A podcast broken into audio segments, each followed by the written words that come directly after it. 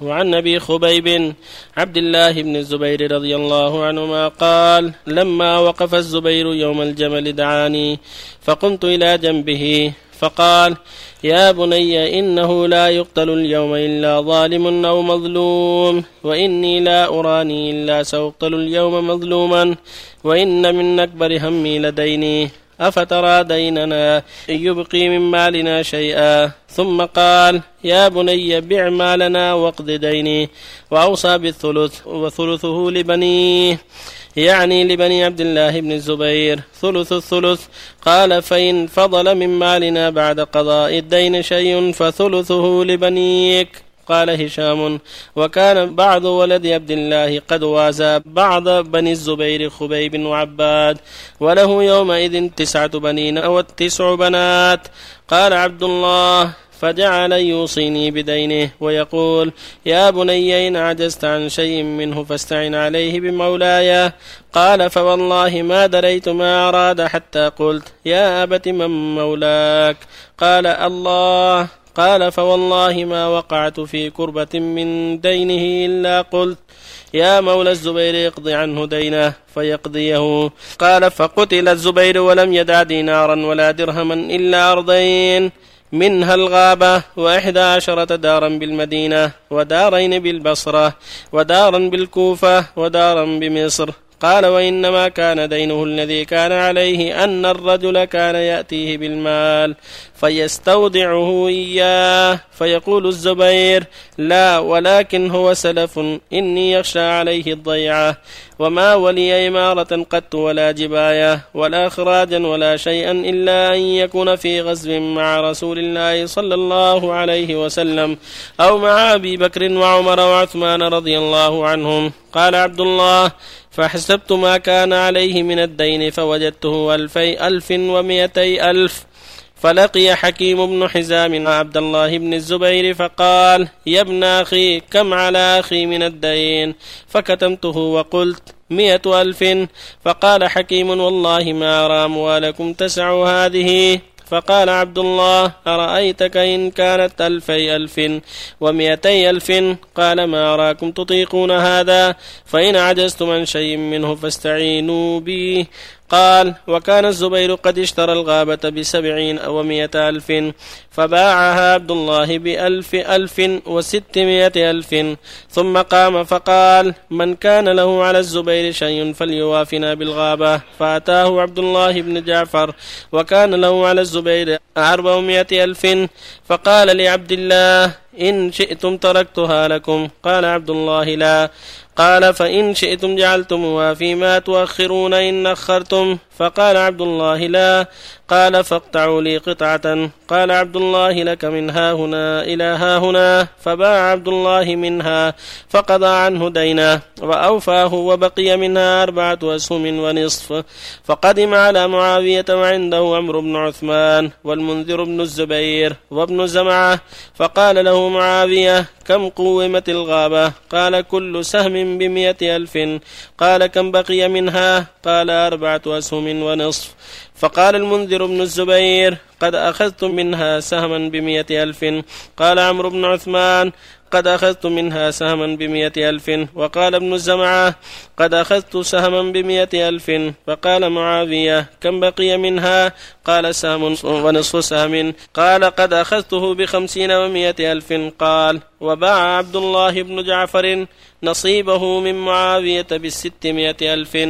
فلما فرغ ابن الزبير من قضاء دينه قال ابن الزبير اقسم بيننا ميراثنا.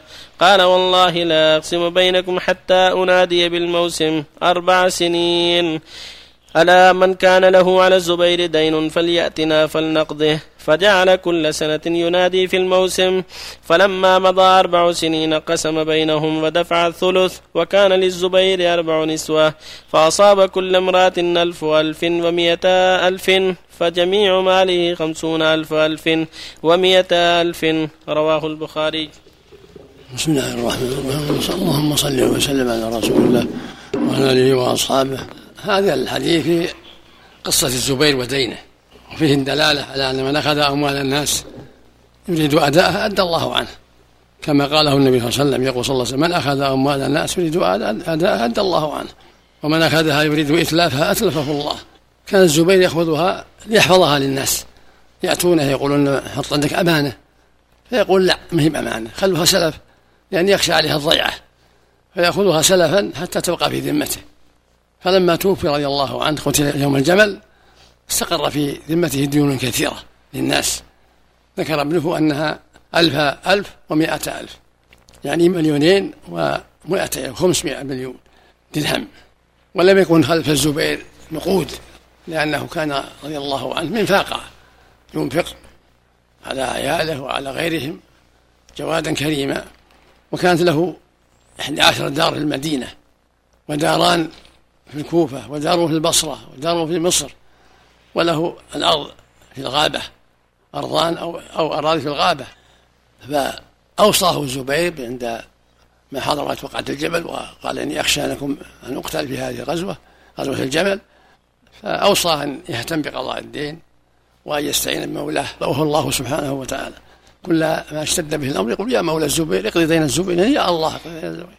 فبارك الله له في ماله وباع من الغابة. مليون وستمائة ألف وقضى من هذه غالب الدين جعلها ستة عشر سهما كل سهم مائة ألف وباعها كما سمعتم بمليون وستمائة ألف وأوفى به كثيرا وأوفى من البقية بقية الدور وبقية الأراضي وبقي مال كثير حتى حصل لزوجته مليون ومائة ألف. يعني وهم أربعة كل واحدة يعني صار لها خمسة ملايين إلا خمس مليون. فالمعنى أن التركة بلغ شيئا كثيرا بعد الدين. حتى صار ثمنها نحو هذا خمسة يعني حتى بلغت نحو أربعين مليون بعد قضاء الدين. هذا من البركة العظيمة التي أنزلها الله في ماله حتى أصل لكل زوجة مليون ومائة ألف. يعني للزوجات الأربع أربعة ملايين وثمانمائة ألف. وهذا يدل على أن الله بارك في ماله وأوفى دينه ونفع الله به ذريته وفيه أنه أوصى لأولاد عبد الله بثلث الثلث أولاد عبد الله. هذا يدل على جواز الوصية لأولاد الولد وأنه لا حرج لأنهم غير وارثين ليسوا من الورثة. وفيه أنه لا بأس أن يأخذ الإنسان الدين لأن الزبير رضي الله عنه حتى العشرة مسؤول لهم الجنة. هذا يدل على أن الصحابة قد عرفوا هذا وأنه لا بأس أن يأخذ الإنسان الأمانة باسم الدين. يجب هذا الإنسان يقول هذه أمانة عندكم لا به بأمانة لأن أخشى عليها لكن تكون دين في ذمتي متى أردت سددت عليك؟ بهذا يجتمع شيء كثير لأن الناس يحتاجون من يؤمن عنده أموالهم ولا سيما الغرباء ولا سيما من ليس عنده بيت حصين. فإذا رغب أخو الإنسان إليه في إيداع أمانة وأحب يجعلها دينا لا أمانة فلا بأس. وإن حفظها وجعلها أمانة فلا بأس. فالأمانة تحفظ وإذا تلفت بغير تعدي ولا تفريط ما تضمن. إذا لم يتعدى الأمين ولا يفرط لا تضمن. لكن الزبير رضي الله عنه خاف عليها. خاف يحصل تعدي أو تفريط أو تساهل وجعلها قرضا. قال لهم تكونوا قرضا في ذمتي متى أردتم سلمت لكم؟ بحسن نيته ورغبته في الخير وحرصه على نفع الناس. حقق الله له آماله الطيبة وأوفى عنه دينه وخلف لورثة الشيء الكثير. غفر الله له ورضي عنه. اللهم صل الله إليك. يجوز من ذلك للموكل تأخير توزيع الميراث لمصلحة. اي صار فيه؟ يخشى من من الزبير أجل لأن ديون الزبير كثيرة خشى أن بعض الناس غائبون لم يعلموا موته فجعل ينادي في الموسم كل في الحج كل سنة. من له على الزبير دين فليوافينا حتى مضى أربع سنين. وقال قاتل في سنة 36 معناه أنه لم يوزع إلا على رأس الأربعين بعدما مضى أربع سنين. حتى احتاط لأبيه وبرأت ذمته رضي الله عنه وأرضاه. نعم.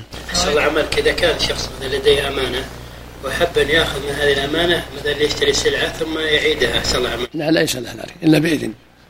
يحفظها ويصونها ولا ياخذها إلا بإذن. أحسن قال وإن قال أمانتك دين في ذمتي. إذا قال لا بأس اذا إذا قاله رضي لا بأس. هل يتصرف بها؟ إذا رضي صاحبها نعم لا بأس. اشترط نعم تكون دين. ويتصرف بها يا شيخ بالبيع والشراء؟ يعني يتصرف كيف شاء فيما أباح الله. الأمانة فيها زكاة؟ على صاحبها. إذا كانت أمانة مملوكة على صاحبها.